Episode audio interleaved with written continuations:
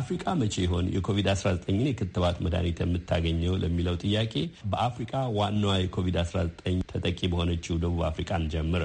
የአገሪቱ ጤና ሚኒስቴር በቀጣዮቹ ሁለት ወራት ውስጥ የጤና ሰራተኞችና ተጋላጭ የሆኑ ሰዎች የኮሮና ቫይረስ የክትባት መድኃኒት የመከተብ ዕድል ያገኛሉ ሲል አስታውቋል። ሌሎች የአፍሪካ ሀገሮችን በሚመለከት ደግሞ የዓለም ጤና ድርጅት ባለስልጣናት ዝቅተኛ ገቢ ያላቸው ሀገሮች የክትባት መድኃኒቱን እንዲያገኙ ለማድረግ ቁርጠኛ መሆናቸውን መግለጻቸውን ጠቅሳ የአሜሪካ ድምፅ ዘጋቢ አኒታ ፓውል ከጆሃንስበርግ በላከችው ዘገባ አመልክታለች። አዳነች ፍሳዬ ታቀርበዋለች። የደቡብ አፍሪካ የጤና ሚኒስትር ዞዌሊ ምኬዜ ሀገሪቱ በያዝነው ወር ማብቂያ ገደማ ባለው ጊዜ አንድ ሚሊዮን የክትባት መድኃኒት እንደምታገኝ በቀጣዩ የካቲት ወር ደግሞ ግማሽ ሚሊዮን እንደሚቀርብላት ተናግረዋል። ክትባቱን የሚያቀርበው የህንዱ ሰረም ተቋም መሆኑ ተገልጿል። የመጀመሪያው የክትባት አቅርቦት ለጤና ሰራተኞች እንደሚሰጥ የጤናው ሚኒስትር ገልጸዋል። የክትባቱ አቅርቦት የዘገየው ሀገሪቱ ገና በመመረት ላይ ለነበረው ክትባት ገንዘብ ለመክፈል ስላልቻለች መሆኑን ጠቁመዋል።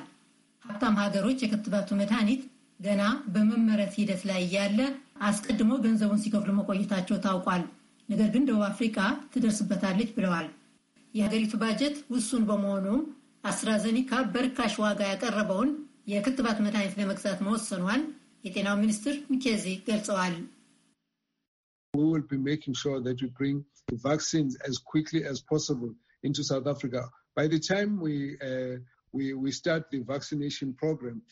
የክትባቱ መድኃኒት በተቻለ ፍጥነት ወደ አገሪቱ እንዲገባ ለማድረግ እንጥራለን። የክትባቱን ፕሮግራም ስንጀምር ከሌሎች ብዙ አገሮች እጅግም አንርቅም። እንዳውም ከብዙዎቹ አገሮች ጋር እኩል እንሆናለን። በአገሪቱ ከበፊቱ በፈጠነ መልክ የሚዛመት የኮቪድ-19 ቫይረስ በገባበት በአሁኑ ወቅት ሁኔታው ተባብሷል። በደቡብ አፍሪካ በ24 ሰዓታት ውስጥ 20 ሺህ የሚሆኑ አዲስ የቫይረሱ በሽተኞች ተገኝተዋል።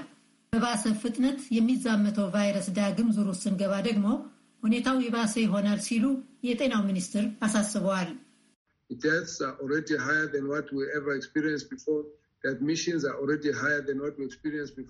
የሚሞቱት ሰዎች ቁጥር ከዚህ በፊት ካየነው የበዛ ነው። ሆስፒታል የሚገቡት ሰዎች ቁጥርም ከዚህ በፊት ከገጠመን ከፍ ያለ ነው። በየሰባት ቀናቱ የሚቀርበው የአዲስ በሽተኞች ቁጥርም ከዚህ ቀደም ባልታየ መልኩ የበዛ ነው። ቫይረሱ ደቡብ አፍሪካ ከገባበት መጋቢት ወር አንስቶ አንድ ነጥብ አንድ ሚሊዮን የቫይረሱ በሽተኞች አሉ። የሀገሪቱ የተላላፊ በሽታዎች ተቋም በገለጸው መሰረት በሀገሪቱ 31368 የሚሆኑ ሰዎች ለህልፈት ተዳርገዋል። የጤና ሰራተኞች ከተከተቡ በኋላ ወሳኝ በሆነ የስራ አይነት የተሰማሩት ሰዎች፣ አስተማሪዎች፣ በዕድሜ የገፉና የጤና ችግር ያለባቸው ሰዎች በሁለተኛው ዙር እንደሚከተቡ ታውቋል። በአመቱ ውስጥ 40 ሚሊዮን የሚሆኑ ሰዎችን የመክተብ እቅድ እንዳለ የጤናው ሚኒስትር ተናግረዋል። የዓለም የጤና ድርጅት የክትባትና የባዮሎጂካል ስራ አስኪያጅ ዶክተር ኬት ኦብራያን ስለ ሌሎቹ የአፍሪካ ሀገሮች ሲናገሩ ደግሞ ለዓለም ዝቅተኛ ገቢ ያላቸው 92 ሀገሮች በኮቫክስ በኩል እንዴት የክትባት መድኃኒት ሊያገኙ እንደሚችሉ ጠቁመዋል።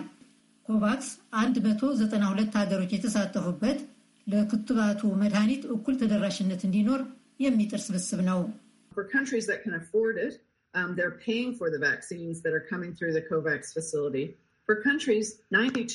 ራሳቸውን ችለው የክትባት መድኃኒት ለመግዛት ለማይችሉት ዘጠና ሁለት ሀገሮች የክትባቱን መድኃኒት ለመግዛት የሚያስችል የለጋሾች ገንዘብ ቀርቧል።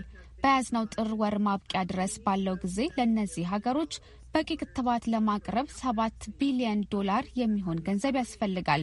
ኮቫክስ በአሁኑ ጊዜ ስድስት ቢሊዮን ዶላር አሰባስቧል። ስለሆነም ከሁለት ቢሊዮን በላይ የሚሆን የክትባት መድኃኒት አግኝቷል ማለት ነው። በያዝነው ወር ማብቂያ ላይ ወይም በቀጣዩ ወር መጀመሪያ ገደማ ክትባቱን ማከፋፈል እንጀምራለን። በአፍሪካ በእስያና ሌሎች በዓለም ዙሪያ ያሉት ዘጠና ሁለት ራሳቸውን ችለው የክትባቱን መድኃኒት ለመግዛት የማይችሉት ሀገሮች ክትባቱን የሚያገኙት በዚሁ መልክ ነው። ዶክተር ኦብራያን አያይዘውም ኤች አይቪ ያለባቸው ሰዎች መከተብ አለባቸው ብለዋል። ደቡብ አፍሪካ ከዓለም የበዙ የኤች አይቪ በሽተኞች እንዳሏት ታውቋል። ነፍሰ ጡርና የሚያጠቡ ሴቶች ግን ከመከተባቸው በፊት ሐኪምን ማማከር አለባቸው ብለዋል። የዓለም የጤና ድርጅት ባለሥልጣኗ